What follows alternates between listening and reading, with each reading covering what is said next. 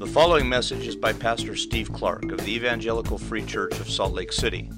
More information is available at our website, www.slcevfree.org.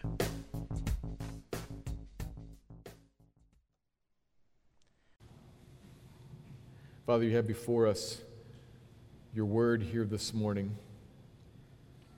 It's a book. It's words on a page. But we ask you now to put it before us in a way that lives, that runs,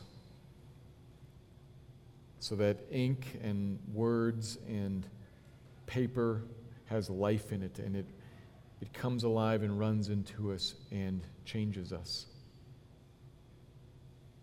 We take this passage this morning and draw us to you and open our eyes more to who you are and to what you have done on our behalf, and then cause to rise up in us and then to flow out of us joyful praise of your glorious grace. Make that real this morning, please. Spirit, own this time. Direct our attention to your word. Speak, please. Exalt Christ. Build your church. In his name we pray. Amen. Turn our attention this morning to Luke chapter 10, in the account of Jesus' sending out of the 72. And as we have seen, leading up to this point, a significant turn has happened in Jesus' life and ministry. He is now headed towards Jerusalem and final confrontation there. He's headed towards the cross. But on the way there, he's going to head to a number of different towns and villages, and so he sends out ahead of him messengers to prepare the way, and he calls them laborers in the harvest, indicating the role that they will play of gathering people to Jesus. It is harvest time, and to summarize very briefly much of what we have seen, he sends us out into this time of harvest, this time in which there is an ingathering of people into the kingdom, a great ingathering. He sends us out in what should be hopeful, prayerful expectation. There is a harvest. And what should include warning, because there is also opposition in the harvest. And last week we talked about some of the opposition and some of what the consequences of opposition looks like. In very sobering verses, we looked at verses 12 to 16 and saw Jesus talk about the end. The consequences of dreadful judgment coming to those who reject the message of the gospel, who turn away from the offer of peace, who turn away from the offer of good news and resist God. Sobering words. And he tells them to us, we who would be laborers, so that we understand something, that we have a different perspective of what's going on, and so that we understand the importance of the mission that he has called us into. We understand something about opposition, so that we see. It's meant to ground us and point us towards this harvest work that's his, that's in his hands, that he takes care of and he will accomplish. So there's this sober note that ends, and then he sends them out. And in today's passage, we pick up with the return. The disciples come back, and we will immediately note that the tone is 180 different. He sent them out. The last words were these sober notes about judgment, and they come back, and now the repeated theme is jubilation and rejoicing, because they have seen ministry success. The topic of success, the topic of salvation, that's what we're seeing in this passage today, and it all leads to great joy. So we're going to follow it. We're going to follow the passage in a hunt for joy.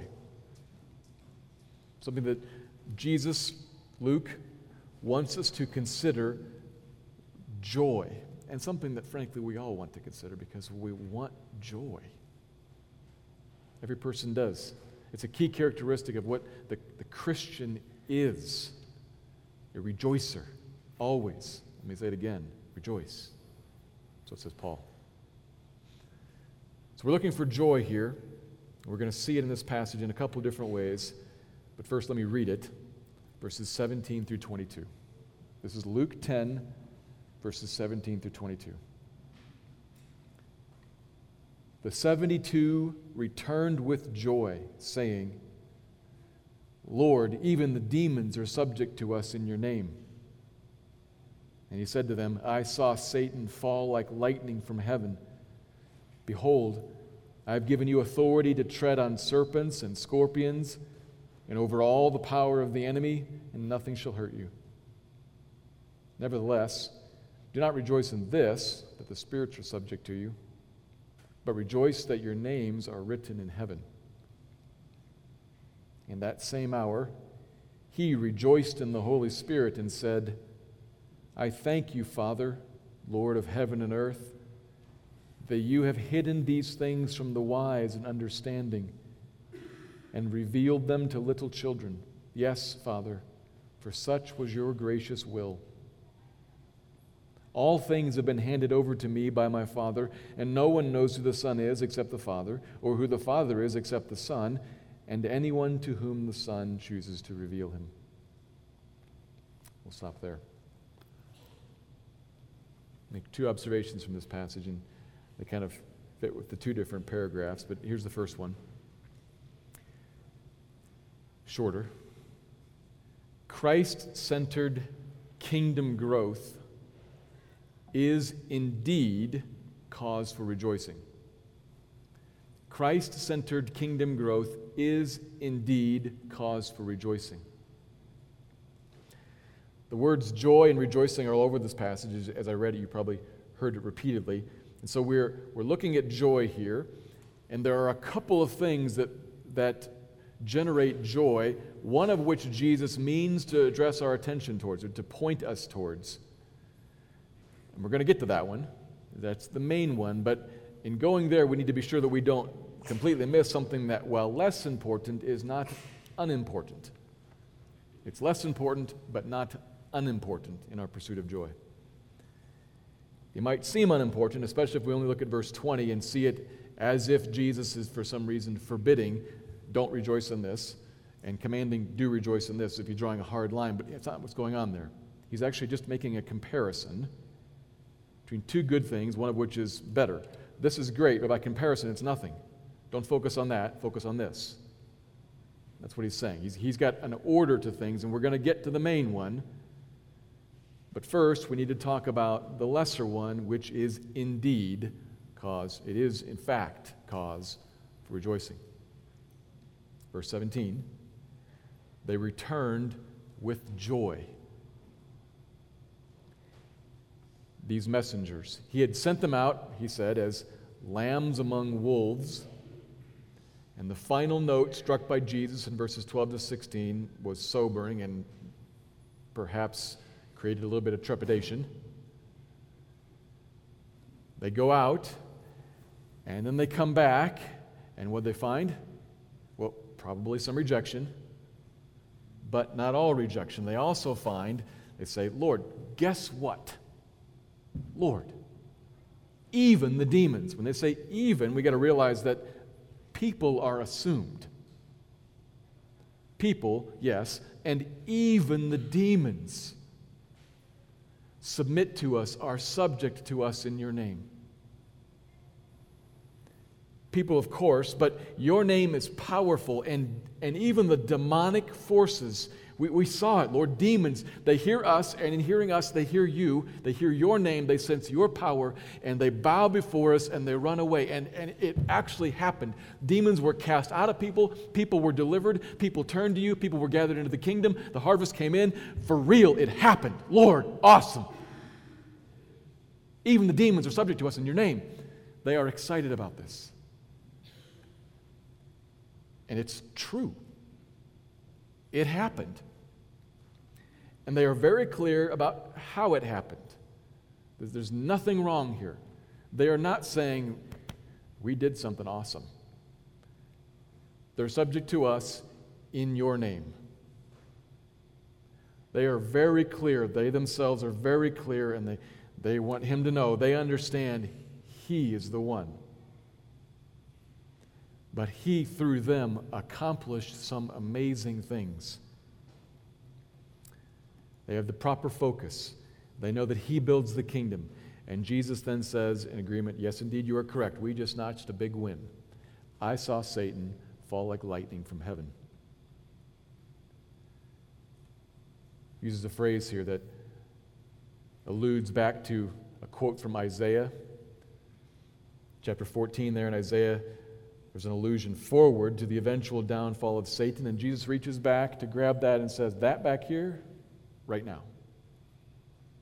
I see it happening right now. I send you out. I watch what happens as you go out carrying this message, carrying my name, and I saw Satan fall. It was awesome. This is a celebration. Right now, it's the harvest time.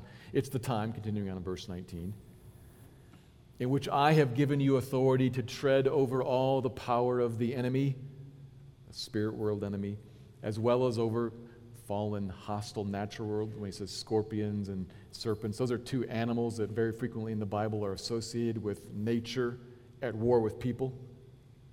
You can think of the serpent, Satan, and in the book of Revelation, scorpions attack people. Those are two very hostile animals, and Jesus says, I gave you authority. I have, in this time now, I've given you authority to tread on hostile nature and to tread on hostile spiritual enemies. And it happened. My forces triumphantly walked all over them.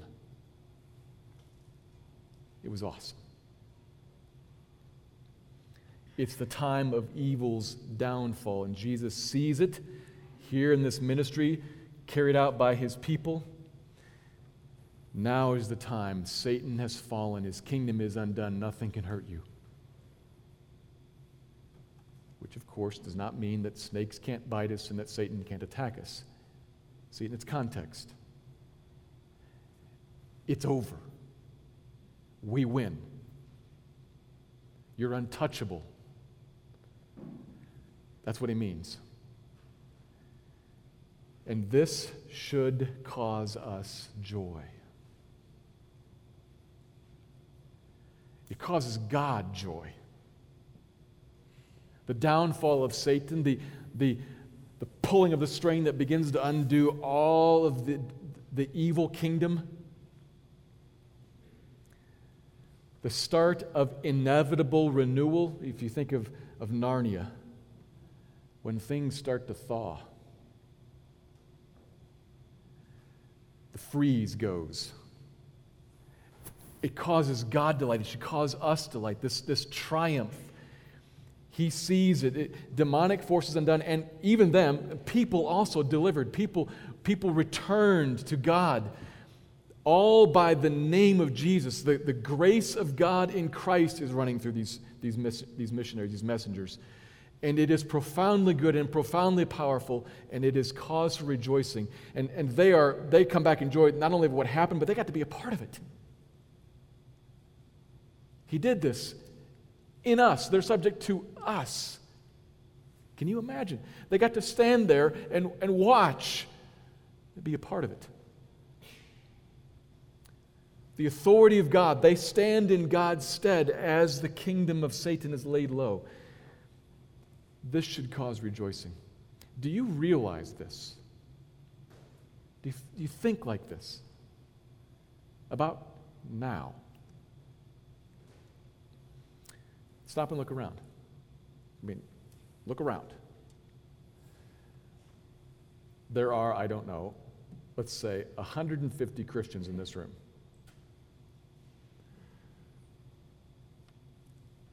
Which, on the one hand, is not very many people.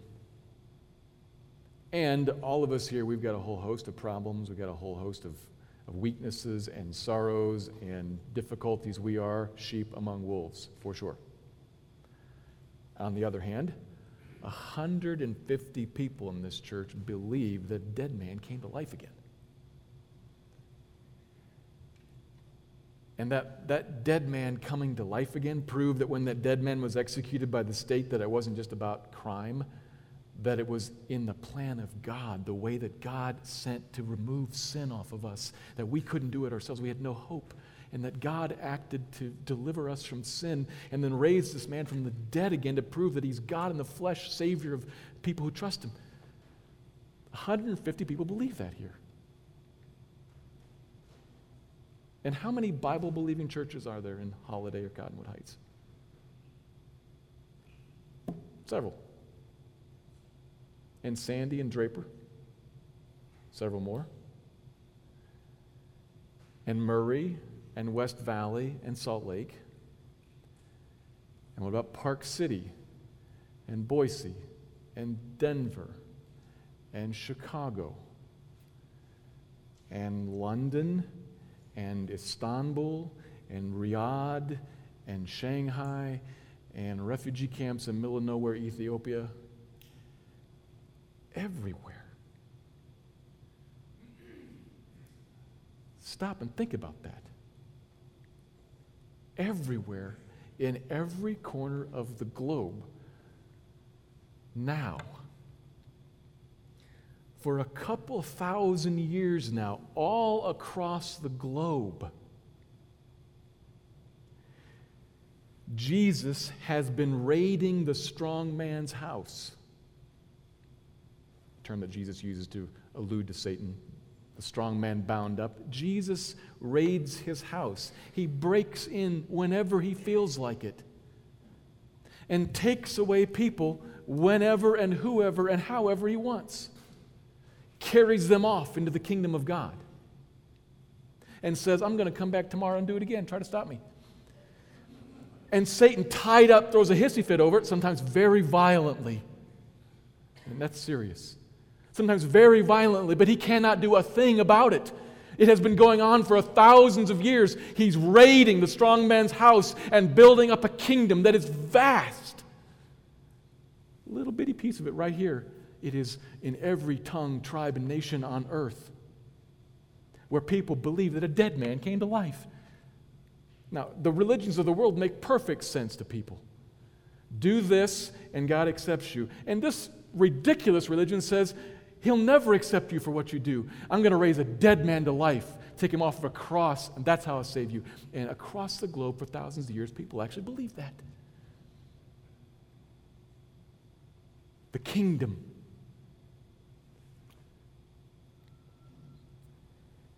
He is raiding the strong man's house successfully everywhere and as he pleases, doing it through us by his Spirit in the power of his name. We need to realize this and rejoice in it. This is more than, I know who wins in the end. This is about, do you know who's winning right now? Right now. Jesus is winning right now. He owns this. He owns it all and does as he pleases and accomplishes all of his perfect will.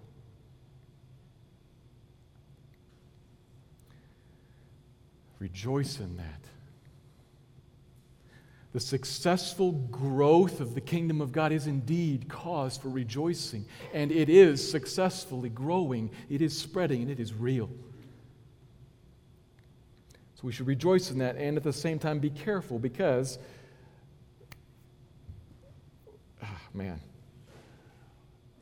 we love power and we love victory and triumph, and we are very easily seduced into thinking that that's all that's going on and that's all that should be. And as soon as we move there and camp there, that we are a people of victory and triumph, then we have no way to understand suffering. He actually is triumphing through suffering, not instead of, through suffering.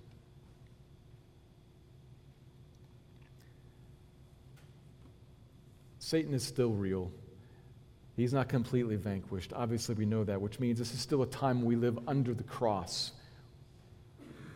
It is still a time in which we sorrow, and while sorrowing, always rejoice. So we need to be clear about that and be careful that we don't find ourselves lusting for glory and lusting for power and unable and unwilling to walk with him through the darkness and to walk with him through suffering. He means for us to do that now in this time still. But we do that rejoicing, knowing I can see the scoreboard. I don't just know how it ends up at the end. I can see the scoreboard right now. He's winning, and he wins. We should view all suffering. I heard this story. Maybe you heard this story somewhere. I cannot remember where I heard it. It's such a great story, so personal that I should refer to who said it, but I don't know who said it. I can't remember. Some guy talking about the one time in his high school basketball career when he actually dunked. Story familiar to anybody? He's a basketball player. He said, one time in my high school career, I had a breakaway and I dunked the ball. It was a moment of glory. I rose up and slammed it home and landed, only to hear, we were away, only to hear the home crowd chant, check the scoreboard. And I realized, oh yeah, we're still down by 20 and there's a minute to go. That's how we got to view all suffering now. We should look at it, realistically say, nice shot. Check the scoreboard. We're winning right now. And we'll win at the end. Christ reigns. He's the king. We are his people. He dwells within us. We go in the power and authority of the king. We need to remember that and be clear about it, and also be clear that that is second. It is indeed cause for rejoicing, but it is not the primary cause for rejoicing in this passage. Jesus wants to direct our attention elsewhere. Verse 20, actually don't rejoice in that. Rejoice that your names are written in heaven. And that's what takes us to the second, the main observation. Here it is. The deepest joy is rooted in the triune God's work to save you in particular. So first, God's kingdom is advancing. The kingdom is growing. Ministry success. But the deepest joy is rooted in the triune God's work to save you in particular. Ministry success, growth, yes. Verse 20, rejoice that your names are written in heaven. That's where Jesus wants to turn there and our attention.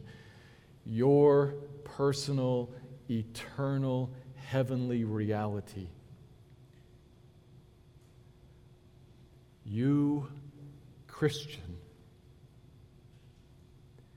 in the past already have been recorded in the citizenship roles of the kingdom of heaven. So he's picking up there with the names written in heaven. He talks about citizenship role. You've been written in, which means you have been delivered out of one kingdom and brought into the kingdom of the Son he loves. You've been delivered out of what we saw last week is so sobering. And not about you. Your names written in heaven means that, as I said this last week, that you can read those verses and you can hear them discussed and expanded on, but in reality you'll never know what it was really about. Because you'll never go there and you'll never live there. You are a citizen of heaven. That's the truth, stated in verse 20. And then, in the following paragraph, that truth is further illuminated. It's expanded on by Jesus. More is revealed to us. So we could kind of say that verse 20 says what is, you have been saved, and that's what you should rejoice in. And then 21, 22 expands on that and says, and here's what's worth rejoicing about in that. So as we look at the second paragraph and watch Jesus look at this salvation. So we're going to watch him look at the salvation that he just mentioned, and we're going to see what he's rejoicing in, and that's going to be what we should rejoice in, and we're going to find something slightly unusual. We are accustomed, and there's nothing wrong with this, we are accustomed to saying, or to seeing, or to hearing, reading, salvation. And then when it's expanded on, when it's opened up, what we have delivered to us are the benefits of salvation. Kind of like I was just talking about. Brought out of the kingdom of darkness, delivered from condemnation, delivered into peace, into rest, into communion with God, into glory. So we have salvation, and what's open up is usually the benefits, and that's not what happens here. Nothing wrong with that. It's very common in the Bible, just not here. Here what Jesus opens up is not the benefits, but the how it came about. Where the salvation came from. So we're going to look at him, looking at and rejoicing in where this salvation came from, this Trinitarian salvation, that is, the salvation worked by the triune God, the only God who is. Verse 21, in that same hour, at that same time, right then, Jesus rejoiced in the Holy Spirit. Jesus celebrated in exuberant delight. Rejoice. It's a slightly different word than the word used elsewhere, common word for rejoicing. This one emphasizes jubilant celebration.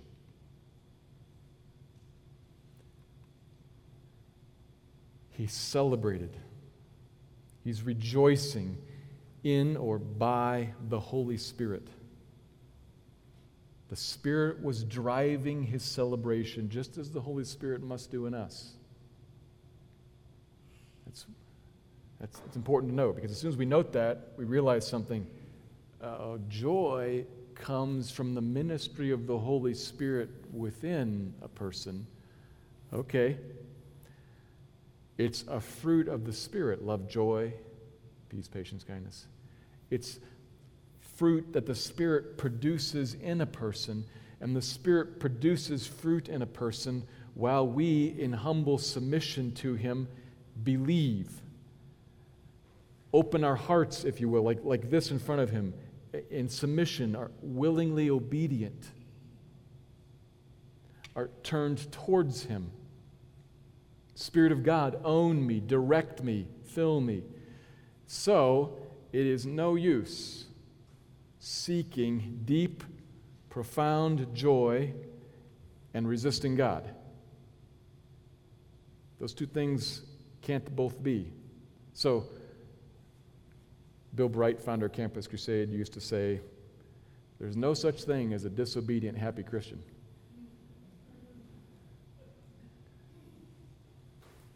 Those two things, disobedient, by which I mean resisting, holding God off, unyielding, unwilling, Spirit of God, move me to deep joy. Can't be. So be filled with the Spirit. That is, come to God and say, here, Lord, have me. Run through me, own me, direct me, fill me. Orient my heart, orient my values, orient my obedience after you. And his ministry will flourish, one piece of which is joy will flourish in you. Be filled with the Spirit like Jesus is. Jesus rejoiced in the Holy Spirit and said, here's what he's thinking about. I thank you, Father, Lord of heaven and earth. I give you thanks that. Here's what Spirit-filled, rejoicing Jesus is focused on. I give you thanks that you have hidden these things, the good news concerning the kingdom, these things, the good news concerning the kingdom, the king, salvation, judgment, the offer of peace, all that Jesus has been talking about, all that the messengers just went out and proclaimed. We could, for ease of conversation, let's just say the gospel. I give you thanks that you have hidden the gospel from the wise and understanding and revealed it to little children. The Father has hidden it from some and revealed it to others. Jesus says so, and Jesus gives thanks over it, rejoicing, filled with the Holy Spirit.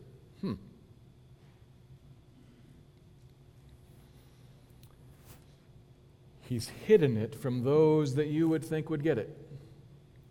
The wise and understanding. If people understand anything, it would be the wise people who understand stuff. The understanding ones understand. And little children don't get anything. the nobodies of the world, the small, the sheltered. You've hidden it from some learned people and revealed to the nobodies and the nothings. And it is hidden in this sense. It is hidden right in plain sight. We hear that and we sometimes think, man, there are people actually looking for it. And God said, nope, I'm hiding it. That's not what's going on. The Bible says clearly that there is no one who seeks God. It says it over and over again. But we could look at these chapters in Luke and say, he's hiding this right in plain sight. The truth is talking to them. The truth tells them the truth while eating in their dining rooms, standing in their town squares. It's right there. And he's going to go up and teach in their temple and be rejected by the national leadership and be crucified in public at the capital city. And his empty tomb, known to everybody, will be right there for anybody to see. It's going to be hidden right there in the open.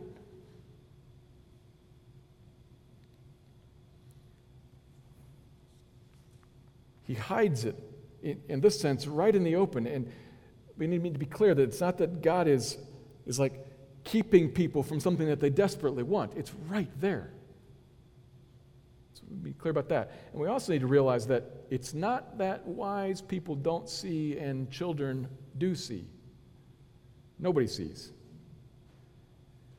He has to reveal it to them. They don't get it either. Nobody sees. None of us do. All are blind. Such are the blinding effects of sin. All are blind. No one understands, as Jesus says. No one understands who I am, and no one understands who the Father is. The Old Testament and the New both. No one seeks God. We seek things we call God, but we don't seek God. And what Jesus is saying that God the Father will do, has done, is not act to overcome that blindness in some, and he will act to overcome that blindness in others. I praise you, Father, Lord of heaven and earth. You are the ruler. You are in charge. He is the ruler. He is in charge. I praise you, Father, Lord of heaven and earth, that you have hidden it from some and have chosen to reveal it to others.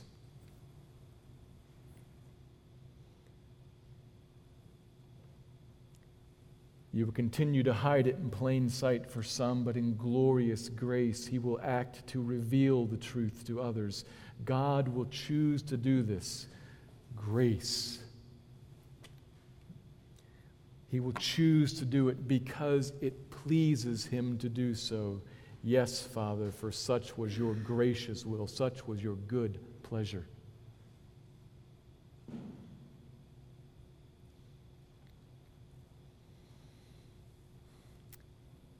This is what's being emphasized.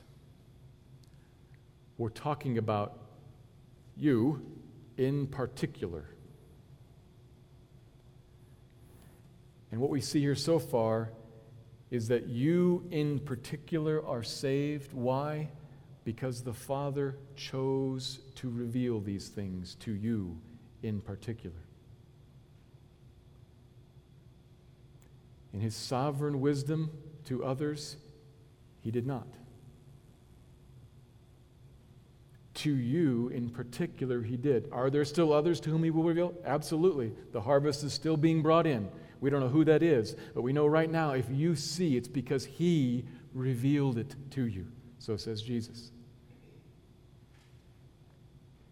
And he did so because he wanted to. That's why he did it. This is what separates you from others, not your abilities or inclinations. That's the entire point. It has nothing whatsoever to do with us. None of us could say, well, of course I would. Look at me. I'm wise. I'm understanding. No. You weren't wise enough and understanding enough. You weren't inclined to seek him. If you see, it's because you were a little child and didn't see anything, and he chose to reveal it.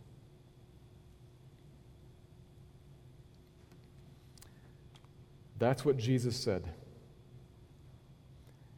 That's what Paul said too, very, very clearly in 1 Corinthians 1. If you want to write that down, it's even more clear at the end of 1 Corinthians 1. For the sake of time, we won't go there. But it's there in Paul, it's here in Jesus, rejoicing in the Spirit, so delightfully thankful that the Father has structured salvation such that the high and mighty of the world are shamed, and the lowly ones are lifted up and delivered. All to the praise of His glorious grace, because of nothing whatsoever in us. He reveals to those He chooses. That's the Father's work in salvation. And then next, the Son gets involved. Jesus turns from praying in praise. You notice that verse is directed as a prayer to the Father. I thank you, Father. He's praying in praise of the Father for the Father's role in salvation. And then he turns to talk about, to explain something about his own role in salvation. Now, God the Son is equal to God the Father in being. Could include God the Spirit in this as well. God the Father and God the Son and God the Spirit are all equal in being, all equally divine, all equally worthy of worship. The three of them each distinct persons in the one triune God. That's what the Bible teaches. That's who they are in their being. But then when we turn and look at what they do, what this triune God does in relation to the creation and salvation, we see a division of labor.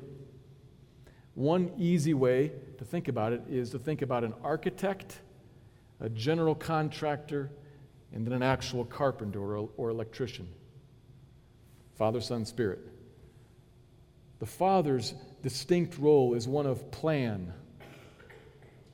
The Son's distinct role is one of looking over and getting the whole job done that is accomplished by the actual working of the Spirit, who takes tool in hand and makes connections. And what we're seeing here is, if you will, the architect handing over the plan to the general contractor and saying, I give to you authority to make it happen. Go. Here in verse 22, it says, all things have been handed over to me by my Father. In other words, I have authority to tear down the kingdom of Satan, and I have authority to establish the kingdom of God, and I have authority to seek out and to gather in the harvest, the sheep that He has chosen to reveal this truth to, those for whom He has sent me. In the fullness of time, we have seen the Father sent the Son. And now in the fullness of time, He's taking Him to the cross, and He will eventually one day send Him back. There's a plan of the Father sending the Son. Jesus has come here to get a people. He's come here on a mission from God to get a people. He is the fullness of God dwelling in bodily form, and nobody understands that. Nobody sees it. That's what He means. No one knows the Father, and no one knows the Son. It is unknown. So what does He do? Well, He teaches and He models. He says, He explains in words, and he shows this is what the love of God looks like. This is what the forgiveness of God looks like. And then He goes to the cross, and this is what the love and the forgiveness and the justice of God looks like, and nobody gets it. So what more does He do? End of the verse. No one knows the Father except the Son, and anyone to whom the Son chooses to reveal Him. The Son now likewise chooses. Today, in time and space, here, He chooses to reveal God to some. They are not a different group from the ones the Father chose to reveal. It's the same group. God the Son and God the Father are working together. The difference is one of timing. The Father chose in the past, and now here in time and space, the Son chooses. As he comes across these people, his paths cross as people are born and live and grow up. In time and in space, the Son chooses to reveal himself, and in himself to reveal the Father.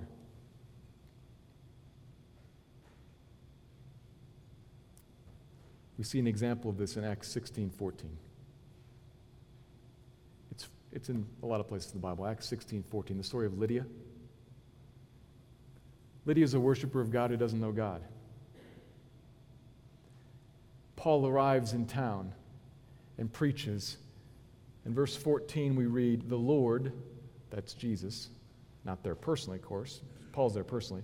The Lord opened her heart to pay attention to what was said by Paul. The Lord opened her heart. Jesus, his spirit in Paul, crosses paths with Lydia in time and space and chooses at that time and that place to reveal the truth to her, to open her heart so that she hears what Paul's saying and she sees it and she believes. One example in Scripture, 150 of them in this room.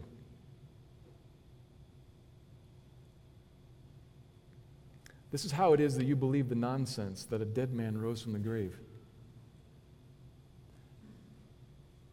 Because that makes no sense to anybody, except that God, by his Spirit, revealed it to you and you saw. You were blind and now you see. You were dead and you came to life, and that by the work of the Holy Spirit, applying, making the connections. I've heard these words before and now I see them, and the power comes on.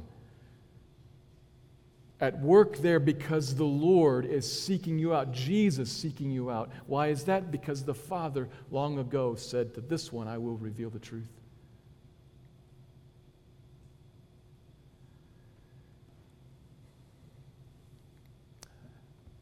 This is an amazing reality.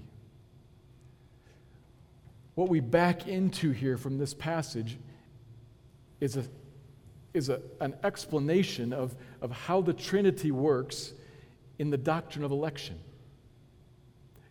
You see the word revealing, choosing to reveal. The Spirit opens the eyes of those whom the Son has chosen to reveal, and he's chosen to reveal those that the Father has sent him to reveal to. And apart from that, we would remain blind.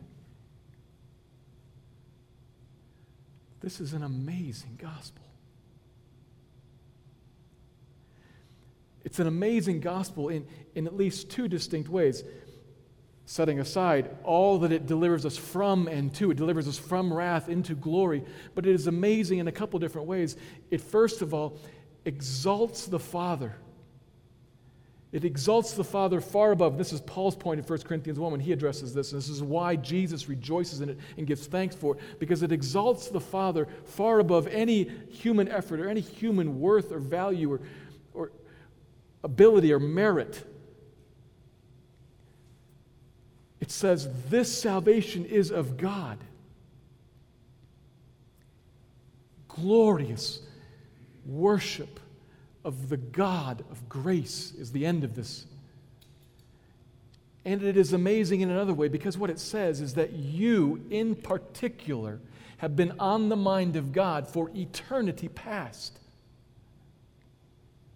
So we could ask, when exactly was your name written in heaven? In a very real way, when you believed and came to life, your name was written there. It was enacted, and that's true and that's real. But in another way, God the Father has known you in love in Christ forever. This is the point of Ephesians 1.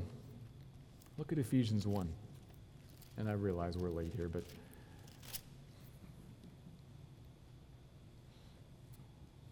I will end here in a moment.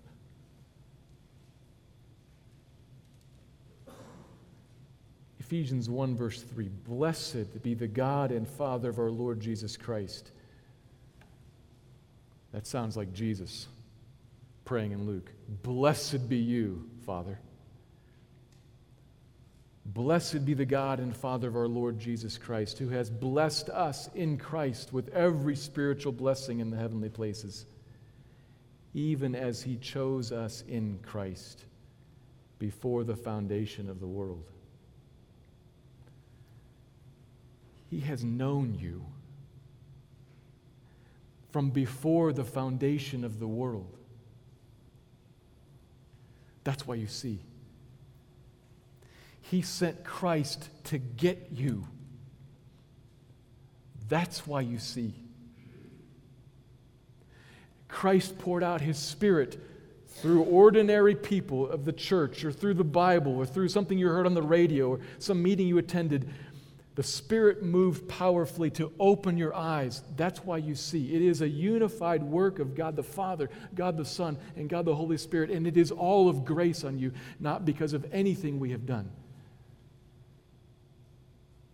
It is the story of the most profound love affair ever, and it is the root of why we write so many novels and so many movies and so many songs about love pursuing. Because something in us resonates with that. You are a pursued, beloved one. From eternity past, he has had his eye on you, and in time and in space, he rescued you. Are there others? Yes, gloriously so. And in the flow of this Luke chapter 10, we're talking about the harvest. That's what drove Paul again and again and again to city after city. I endure everything for the sake of the elect. They too must hear about Christ, but he knows they're out there. There is a harvest to be brought in. We have no idea who it is. Paul didn't have any idea who it is. But God the Father does, and God the Son does, and God the Spirit does. And he will win them to himself.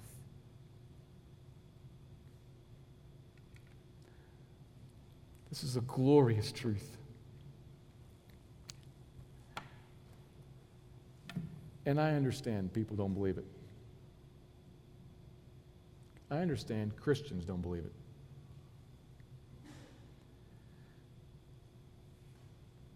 I hope that you know two things. If you're a member of this church and you're not sure where you stand on that, if you're a regular attender of this church, I hope you know two things. I am not going to ostracize you for not agreeing with me on this. And I hope you also realize there was a whole lot on Jesus' lips there that supports this. Consider it. It is the message of God's love to his people. It is the message of God's love to his people that graciously enabled you to see, graciously enabled you to trust, has graciously delivered you from darkness into light and into glory forever. This is a good and mighty God, to the praise of his glorious grace.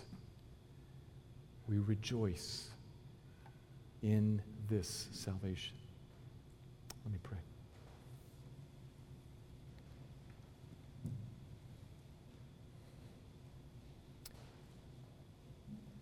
Father, would you open our eyes to understand you, to understand who you are and how you are.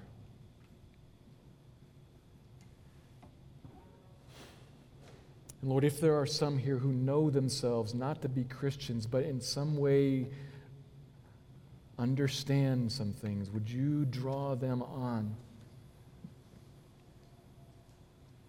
Maybe that is your beginning to reveal to them. Draw them on. As we sang earlier, the blessed hope remains. You will save anyone who calls on your name. Give them eyes to see who you are and a desire to call on your name. Thank you for your goodness to us. Thank you for your power that overcomes. Thank you for the sure knowledge that you are victorious even now. Hold your people near to you, Lord. Build us up. Encourage us. Cause us to rest in the glorious grace of the gospel and grow us up in joy. Thank you, Lord. Amen.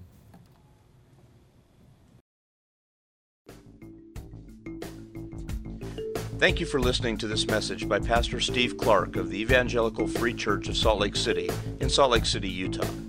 Feel free to make copies of this message to give to others, but please do not charge for these copies or alter the content in any way without permission. We invite you to visit our website at www.slcevfree.org or call us directly at area code 801-943-0091. Our mailing address is Evangelical Free Church of Salt Lake City, 6515 South Lyon Lane, Salt Lake City, Utah, 84121.